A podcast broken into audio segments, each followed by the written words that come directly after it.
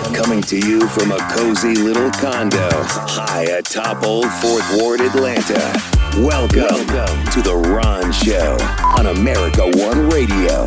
Here's your host, Ron Roberts. All right, and a happy Tuesday to you. This will actually be the last show I do before I get on a plane tomorrow and head to the Dominican Republic for Thanksgiving. I mean, not really. I'm going to the Dominican Republic because uh, a couple of my good friends are getting married and they chose a destination wedding. Fortunately, I don't have a whole lot of family to go do Thanksgiving with, so sure, I'll do it. Last couple years, I've actually been playing in a couple of softball tournaments in Fort Lauderdale the last two years, so this will be a nice change of pace.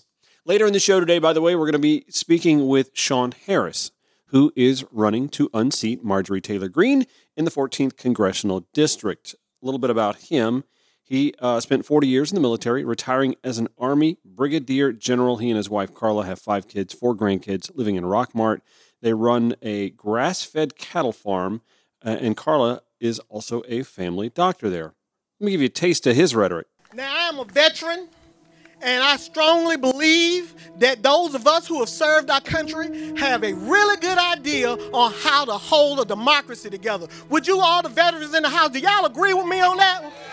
We know how to support and defend the Constitution of the United States of America.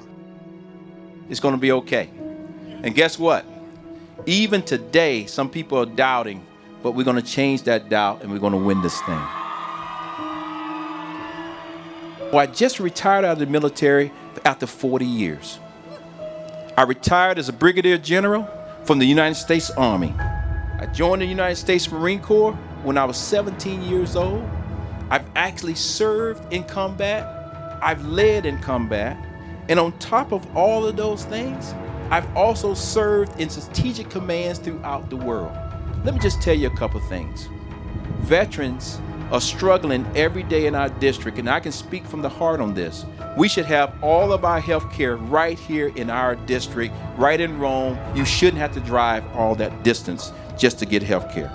Farmers here in our district are working hard every day, and some of them are working two jobs just to make ends meet. So we need to make sure that we're taking care of our farmers so that we can feed our families. We constantly see Marjorie Taylor Greene on TV, and she's always talking about stuff that doesn't matter to anyone here in this entire district or in North Georgia. I'll say that again because I know with confidence that Marjorie Taylor Greene is probably doing something right now that has no benefit for us here in this district. I'm still trying to really get it figured out what is she actually doing? Is she working to get better health care for you? Is she working to try to get affordable housing here for you? And then lastly, does she even care about the veterans? The answer to that is clearly no. You got to have somebody up there representing you. Because right now, Marjorie Taylor Greene is sitting on committees and not doing anything. This is not a Team Red or Team Blue issue. This is a Team Georgia issue. My name is Shawn Harris. I'm running for Congress as a Democrat, and I'm going to send Marjorie Taylor Greene to greener pastures. You make that to the bank. So I want you to be with me on Team Georgia. I am retired Brigadier General Shawn Harris. And I and you together are going to win this thing. Let's go. I'm not gonna lie, I just got goosebumps, y'all. That was good. But listen, I'm not delusional. I know that is an uphill battle. I also know that district intimately well. I've mentioned this before. My ex spouses, in laws, still live in Cedartown, Polk County. Been all through Rockmart, know lots of people there. Rome as well. It's an uphill climb. I would say if he were announcing he's running for Congress to unseat Marjorie Taylor Greene in the GOP primary, I'd I'd tell you he's got a shot because he has all the makings of someone who could defeat her within the GOP primary. But that's obviously not how he's going to run. He's going to run as a Democrat and he's going to tell us about the issues that matter to him that align with the Democratic Party.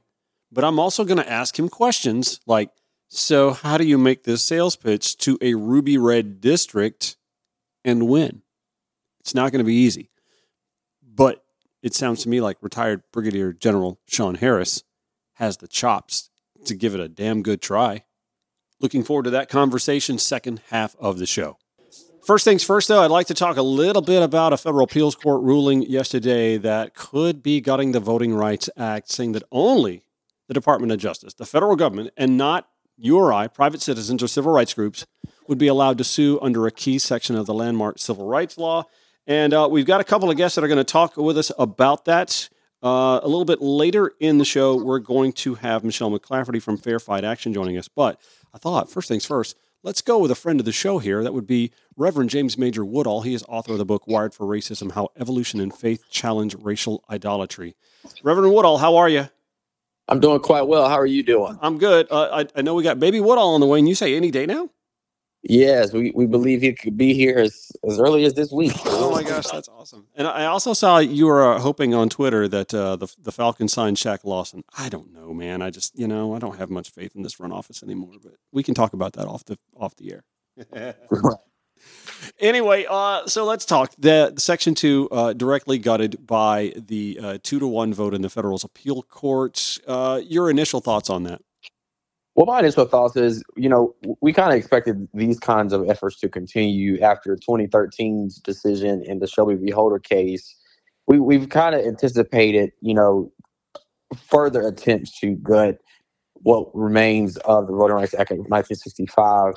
What we have to remember, this isn't just about, you know, the Constitution or even about just minorities. This, these are about black voters. Mm. And every attempt in addressing the history of, of racial discrimination and um, voter disenfranchisement, voter suppression, all of it happens at the behest of the black voting electorate. And so it, it is intentional that as we begin to see uh, black elected officials and black voting strength increase over the course of the last several decades, these attempts to roll back the, the ability for the federal government um, through the Voting Rights Act, which has been, I remind uh, the viewers, which have which has been, you know, renewed and and you know extended for years, Mhm. right? Going back to Re- Reagan and Gerald Ford and the like. Th- this has been a landmark piece of legislation that has protected the right of black people to be able to participate in democracy. And so these attempts to roll this this legislation back or this law back rather um, is a direct assault on those black voters. And with the gains that have been made in recent months in redistricting cases like Louisiana, Alabama, Georgia soon to follow, uh, South Carolina is being eyed, uh, other other areas of the country where the Voting Rights Act have been at least allegedly uh, ignored by partisan gerrymandering. It just seems that the timing of this sort of decision is interesting. Well, it, it's, not the the timing is is not really unique because when we think about you know the various efforts underway, and and let me be clear, this isn't a a, a pro Republican, I mean a pro Democrat kind of you know address. This Mm. is really a problem that we've seen in states that both are controlled and, and governed by Democrats and Republicans. Because might I remind uh, the viewers is that in New York, th- those maps were overturned, which Right. was primarily a Democratic, you know, establishment state. Mhm. And so it is a problem that really plagues both parties in this country. And until we're able to address the reality that the, Amer- the American democracy does not exist, nor can it survive without the strength of the black electorate, then we're going to continue to see these challenges and we're going to continue to see the disintegration of the uh, franchise and the project called American uh, Democracy. But that being said, the, the, the two to one judgment that, and, and even the, the, the prior judgment that led to this appellate uh, ruling, uh, have Donald Trump's fingerprints all over it. Uh, this is a clear attempt by a partisan uh, collection of jurists to disenfranchise voters of color.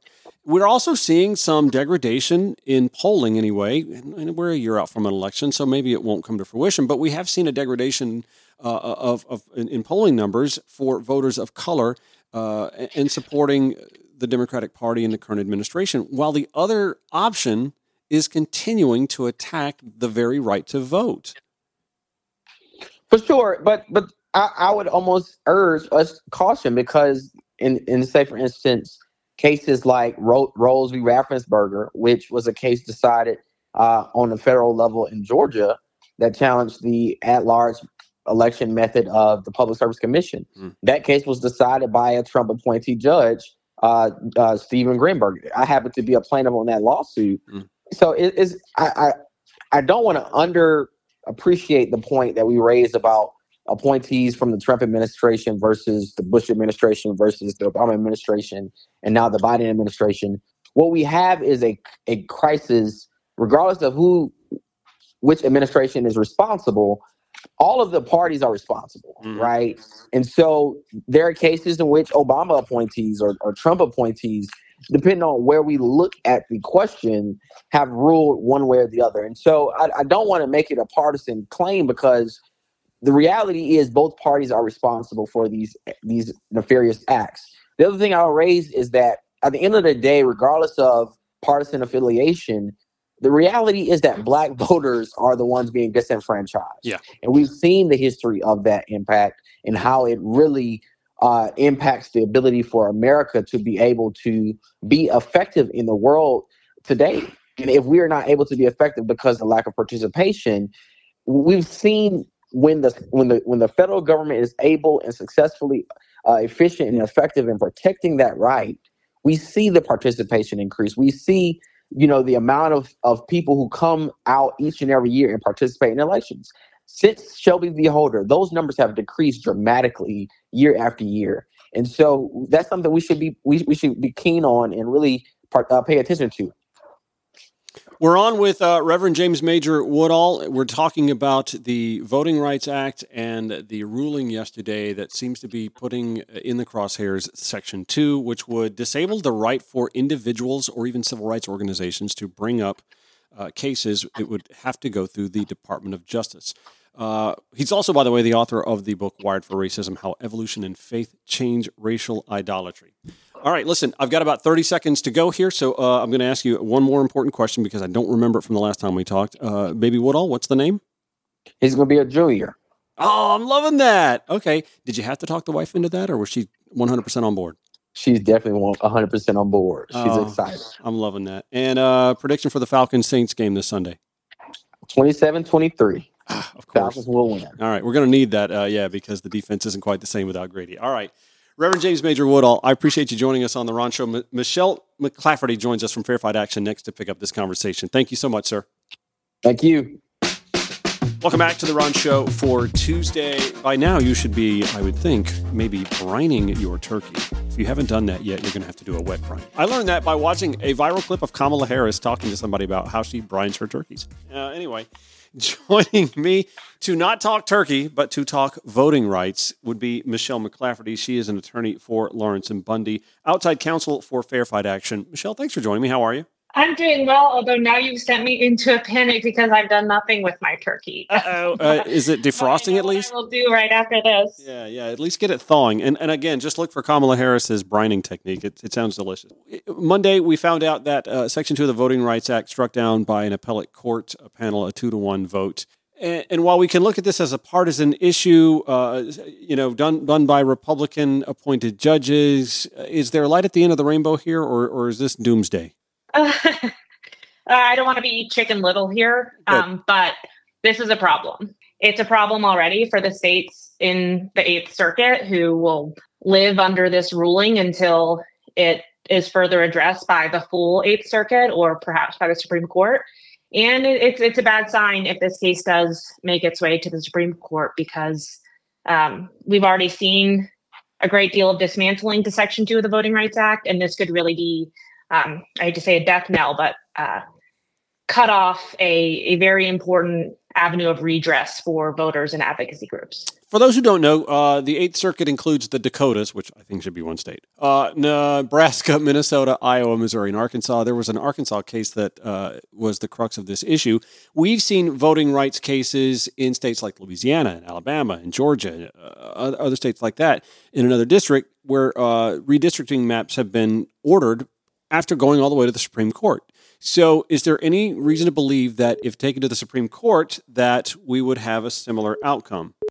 I don't know that I trust my reading of the tea leaves so much anymore because there's been so much upheaval on what we what we used to consider precedent mm. um, when it comes to our, our Supreme Court's recent decisions. But um, I will say we've seen signs and, and what's what has been interpreted as invitations from at least two Supreme Court justices to take up this issue. You know, Gorsuch, mm. Justice Gorsuch brought this up in his concurrence in 2021 Brnovich decision, and Justice Thomas brought it up earlier this year in the Allen v. Milligan decision. So that's at least two justices who are questioning whether this private right of action exists, which is at the heart of this Eighth Circuit case. Um, who else they may win over will remain to be seen, but it's concerning that there appears to have been an invitation for exactly this issue to come to the High Court. The decision was to disallow individual or even non governmental organizations, civil rights organizations, to bring cases up for decision in the first place. Is that correct? That's right. And then this case relates specifically to Section 2, which is a really important part of the Voting Rights Act mm. because mm. it's the part that says we can't have voting practices or policies that discriminate based on race or color mm. or, or, being a member of a language minority, mm. right? So this is a tool that individual voters and groups like like our client Fair Fight Action and Fair Fight PAC have been using to make our systems better. Um, and what this Eighth Circuit decision is saying is these types of suits can only be brought by the federal government. Of course, you know there are finite resources in every circumstance. So mm. hamstringing the ability of private groups and individuals to to try and bring these cases um, is very concerning. It, it, will really have to cut down on how much reform and, and positive pro voter progress we can make.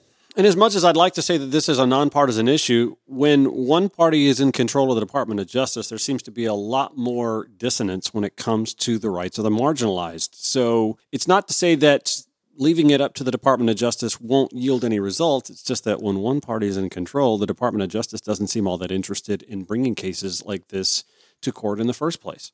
Yeah, and, and I would add to that that you know, as much interest as may exist um, again, there are not infinite resources. Mm-hmm. So the idea that we should just leave it to the Department of Justice to step in where groups like Fair Fight have been filling the gap just doesn't seem practical. These mm-hmm. are long cases. You know, we were in trial last year spanning three months. We just wrapped another one that lasted three weeks. Like these take a lot of time and money and effort. So I, I just, you know, I do not think it is practical to assume we can get the same results that um, we've been seeing if we don't have private groups able to bring these cases. We're on with Michelle McLafferty with the uh, firm of Lawrence and Bundy. Sorry, my handwriting is terrible. Uh, she's also outside counsel for Fair Fight Action, Fair Fight PAC, and uh, they will be, of course, among the many. I'm, I'm, I'm assuming uh, Fair Fight's probably not alone in this in this uh, in trying to uh, circumvent or, or, or, undo the ruling Monday that seems to target Section 2 of the Voting Rights Act.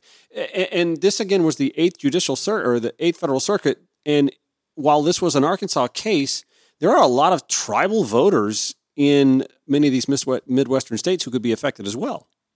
Yeah, no, that's true. Um, and I, I, mean, I think what our concern is, of course, we're worried about voters impacted immediately. Mm-hmm. We're also concerned about what you know uh, a Supreme Court decision upholding this ruling could mean for voters everywhere. Mm. Right now, there is good precedent. You know, we've had the 11th Circuit consider this issue, and they decided in favor of allowing these cases to continue. Mm-hmm. The Fifth Circuit has considered it, and they want to allow these cases to continue. They think the law supports it. But there's a split now, and that's when we likely see things go to the Supreme Court. So, of course, Fair Fight Action and Fair Fight PAC, they are always forward look- looking they're always responding on behalf of voters, and, and that's what they're going to do in light of this decision. So, what's next?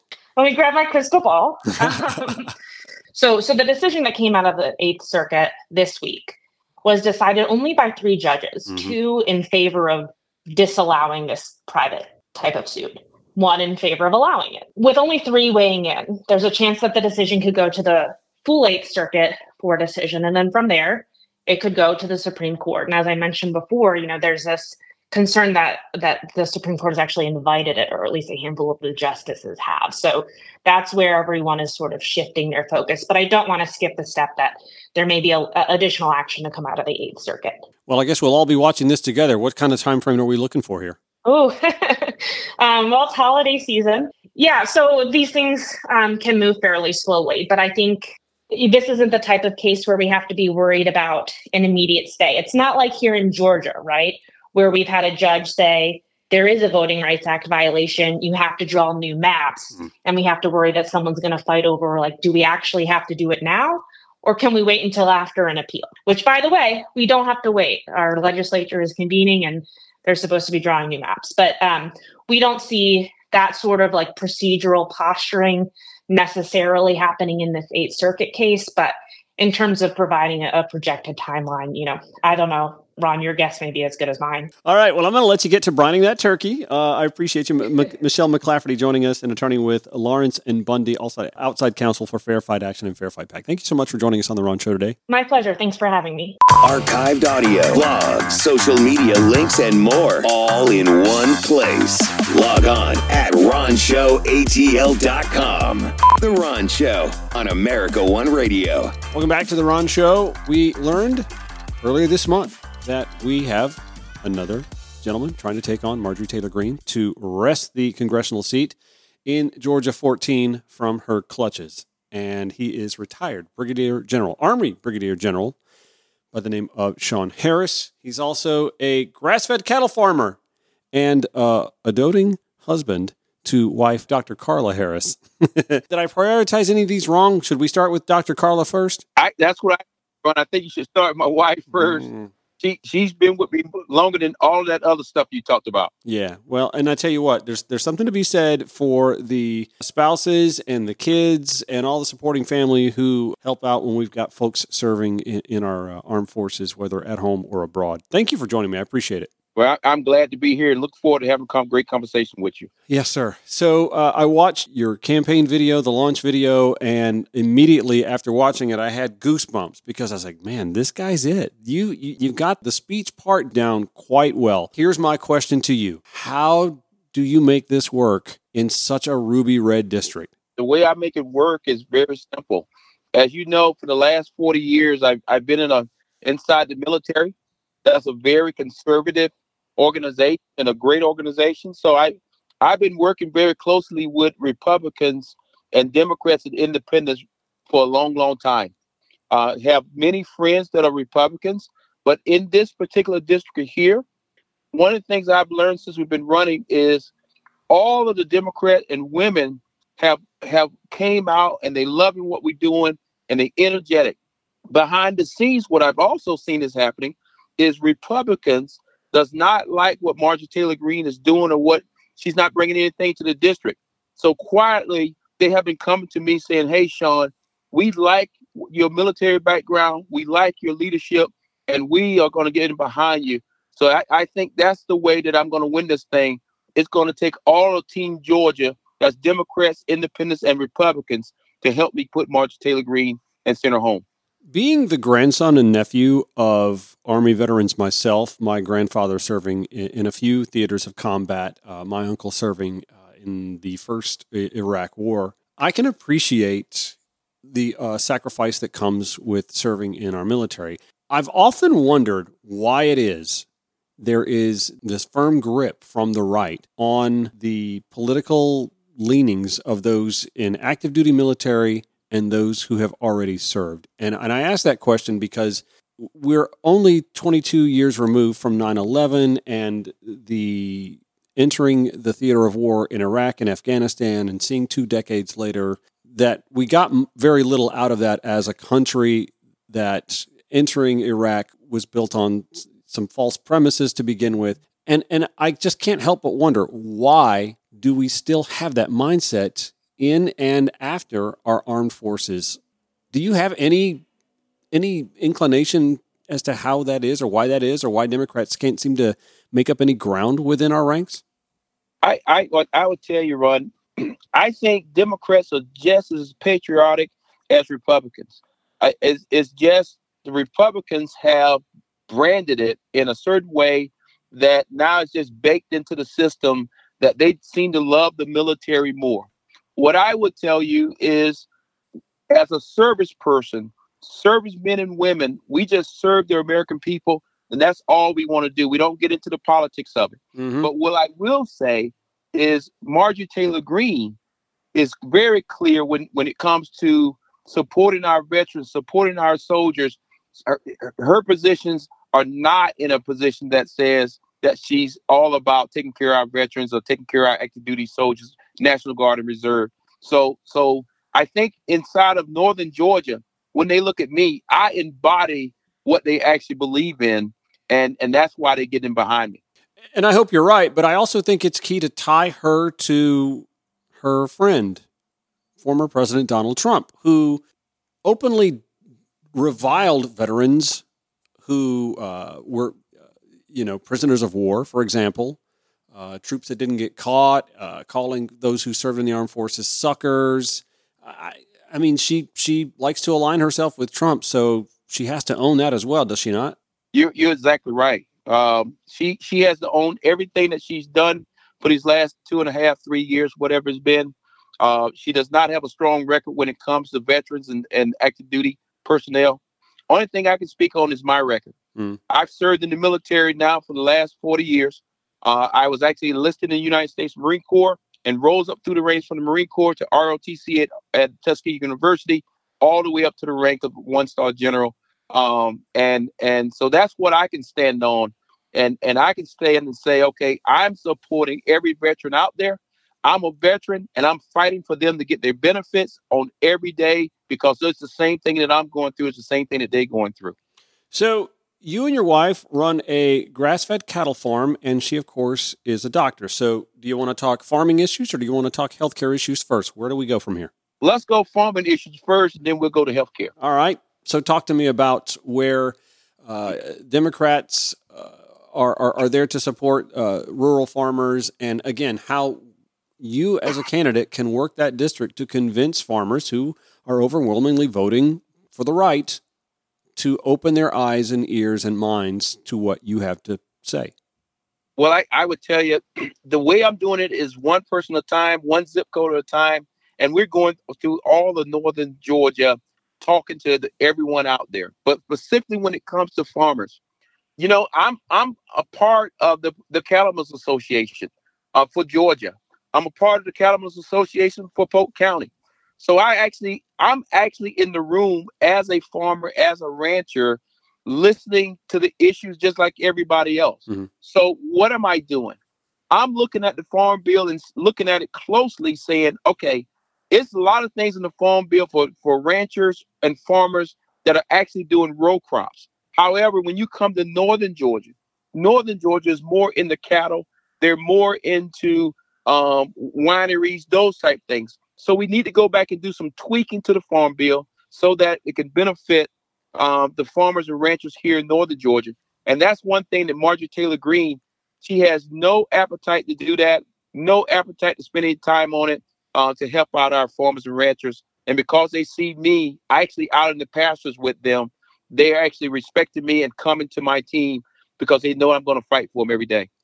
Also, I would think cattle farmers know bull when they hear it and see it yeah. and smell it. yes, yes, yes, yes. That's we'll we'll keep this rated G. Yes, yes, they do.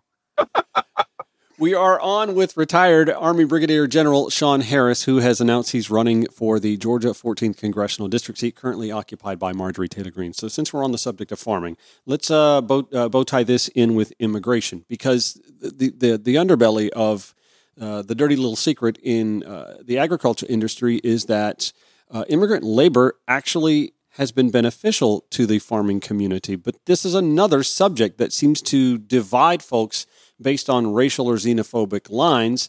And I'm curious where your mind is on America's immigration policy and, and, and the way we handle our southern border.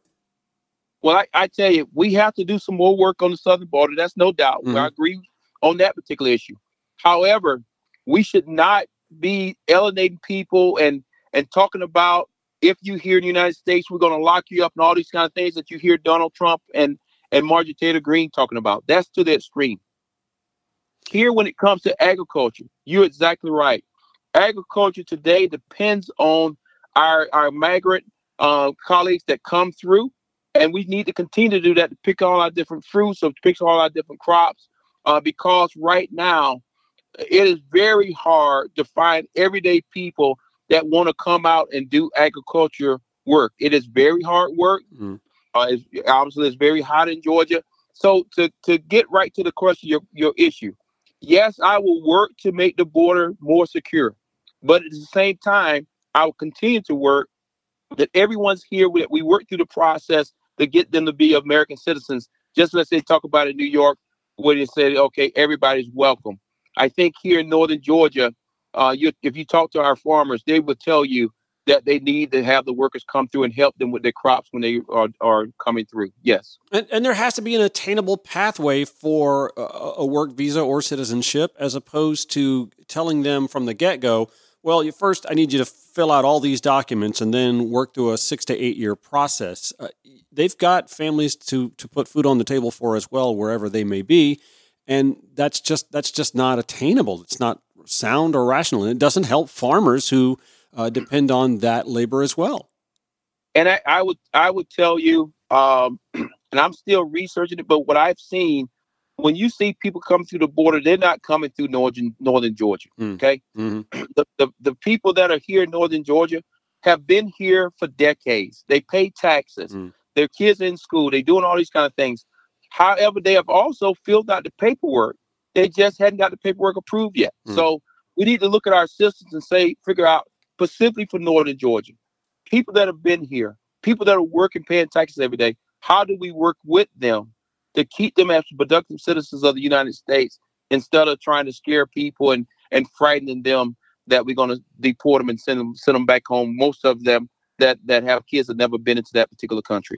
But doesn't it also make sense to confess that more than 100 years of foreign policy blunders uh, in Central and South America for this country have destabilized many of these countries that folks are fleeing from. It wouldn't it make sense for us instead of just to say we're going to build a wall and try and keep people out to help restabilize some of these countries in the regions that are affected, so that folks who may be coming here uh, running from destabilization, whether it be criminal or economic or both, to want to stay where they are and build their country to make it a better place to live. Right, and I, I take I tell you, if you look closely at, at the uh, Biden's program, the president's program, that is actually in there. People are actually working past the southern border in those countries you're talking about, trying to make things better so that people would not want to come all the way here to the United States. Most people that are coming up are not coming up because they want to come to the United States. They're coming because of some kind of dangerous situation that's mm-hmm. happening in their country, and they're running away from that. So what we can do, and I know we have actually with my experience in foreign policy, I know we actually have people that are working in the southern hemisphere to make sure that we provide opportunities for people so that they won't have to come all the way up here. So you're exactly right. Uh, the Biden administration is already working on that, but it will take time.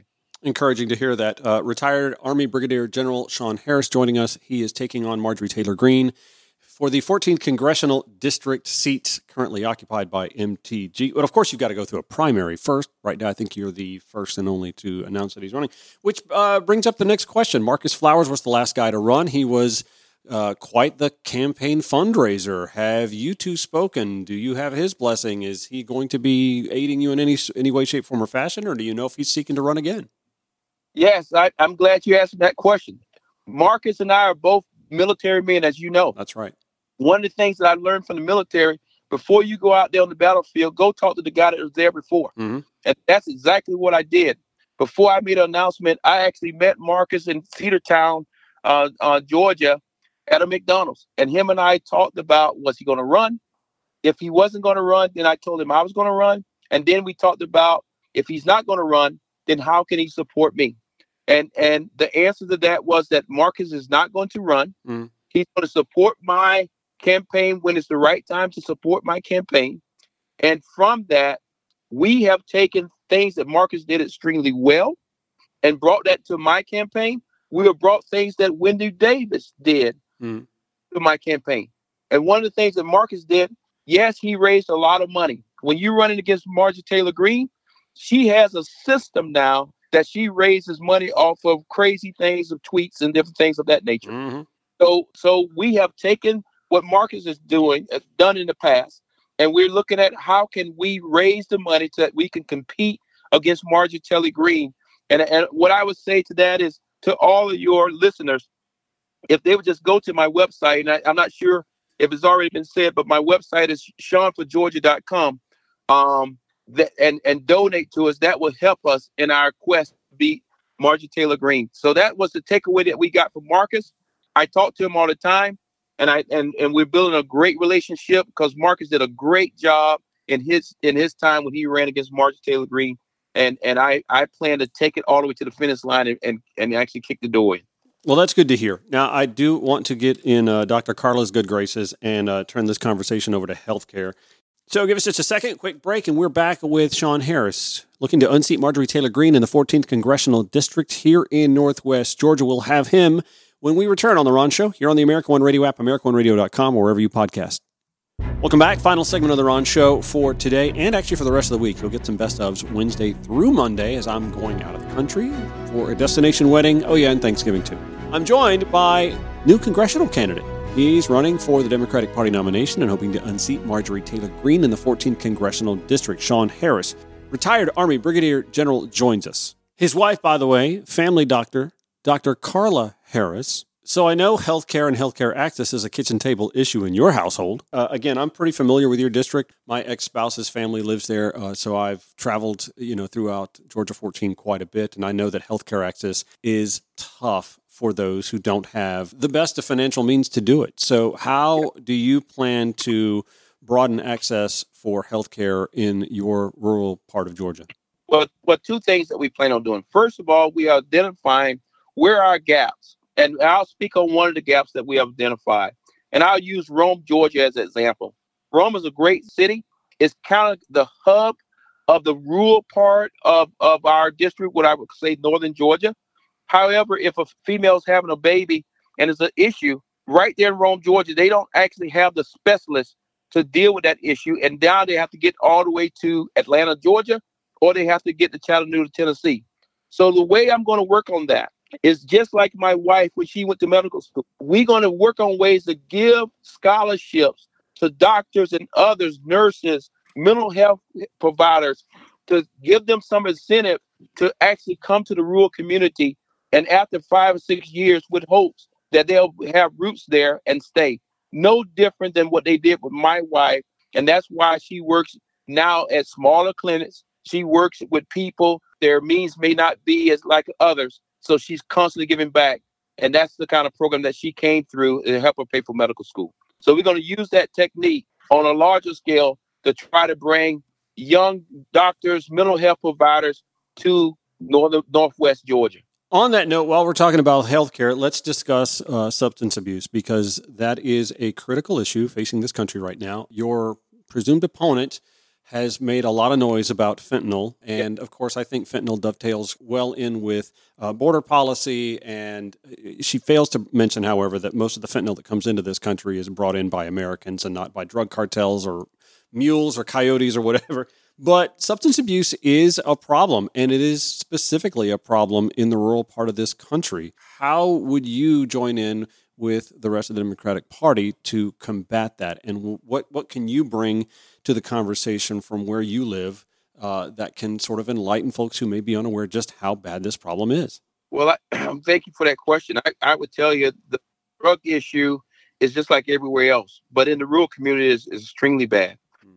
the way somebody is, is one, we need to make sure that we bring in experts, mental health.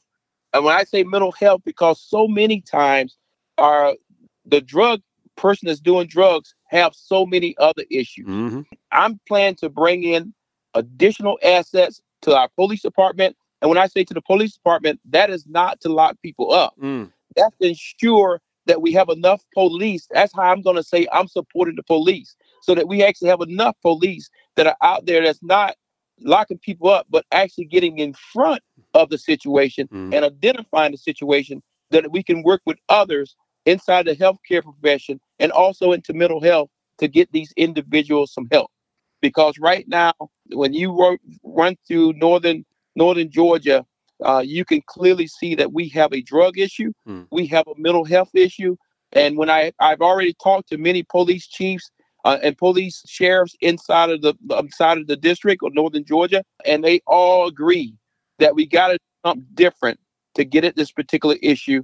And it's just the answer is not just locking people up in, in a jail cell. And I think we could posit this two ways. One, I think the uh, defund the police folks had that label thrown on them a little too fast. And unfortunately, what you're speaking of is what I think they were actually looking to do all along, which was to provide resources to local law enforcement so that they could handle situations that cops just quite frankly aren't trained to handle substance abuse issues uh, psychological or mental health woes et cetera and so on but also this is a, and and i'm speaking to a retired army brigadier general this is a national security issue isn't it That is exactly right. It's a national security issue. I will also add to this conversation that our veterans are also dealing with this issue. And we have identified that here in our area is no mental health uh, help for them. On top of that, that yes, they are connected to drugs and those kind of things, but our VA hospital, at least in this region, is not set up for that particular issue. Mhm. So, so what we're doing right now, I'm going around doing listening sessions with the police, with educators, with doctors, trying to get our hands around what is the right thing that I need to be doing when I go to Washington D.C. to come back and send it right here to the rural community of northern Georgia to help out this community. And that's one thing that Marjorie Taylor Greene is not doing. She's not listening to anybody in the district. She don't care about the people in the district, and she's just kind of doing whatever she's doing, but it's not for the people in this district. I noticed on your website, by the way, at shawnforgeorgia.com, uh, four key issues for you. Uh, uh, two of the four include infrastructure investment for good paying jobs and expanded broadband access. Those are two things that were greatly enhanced in the infrastructure law that was signed by President Joe Biden. That has Mhm. been long overdue. So Georgia 14 probably gets some of that, but there's more to be done there, isn't there? Yeah, you're exactly right. Northern Georgia is getting a lot of that. For the record, Marjorie Taylor Greene actually voted against that. Mm-hmm. right now it's actually happening, but it's happening very slowly. When people actually try to have better jobs because they have to drive such a distance, they can't do it from home because the broadband is not fast enough. That's something as Shawn the politician, and you already said I'm I'm I'm I'm I'm in the process of starting my cattle ranch. But even at my house, when I'm talking on the phone or trying to do business over the internet, I'm concerned is it fast enough for this Zoom call? Mm-hmm. So yes, it is moving forward, but I think I need to put a little bit more energy into it to ensure that it gets to every house as quick as possible to ensure that everybody has access to the internet and to broadband. And in addition to that, uh, when they actually, um, many people go to school. One of the things I've noticed uh, in some of the different school districts, they don't they go to school four days out of the week instead of five days out of the week. Hmm. And that that Monday that they actually at home, they're expected to do work from home. But if you if you don't have internet or you don't have internet that's fast enough, then it's going to be very hard to keep up with your studies. So I, I want to make sure that whatever any person in northern Georgia wants to do with the internet as far as better themselves, that they have the access and don't have to go sit outside of a McDonald's to try to get that particular internet because you know we see that all the time. That's true. Shawn Harris, retired Army Brigadier General, running for the Georgia 14th Congressional District Democratic nomination first, and then seeking to take on Marjorie Taylor Greene to unseat her in Congress. Again, the website is shawnforgeorgia.com. I will include that in the show notes at ronshowatl.com. Any last uh, statement, sir? Thank you for giving me the time. I look forward to representing the people of northern Georgia because we're going to win this thing, and I don't have nothing but confidence that everybody's going to get it behind us. So again, thank you and have a great day. All right, good deal. We'll send folks to that website if they want to learn more about uh, Shawn Harris. And if you'd like to donate as well, you can do that. We'll include that in the show notes at ronshowatl.com. Shawn Harris, thanks for the time. I appreciate you for joining the Ron Show today. Thank you. I also want to thank author Reverend James Major Woodall for joining us, as well as representing Fair Fight Action, Michelle McLafferty from the law firm of Lawrence and Bundy. You enjoy that canned cranberry. I'll have canned episodes the rest of this week through Monday as well. Have a great Thanksgiving. We'll see you when we get back here on America One Radio or wherever you podcast.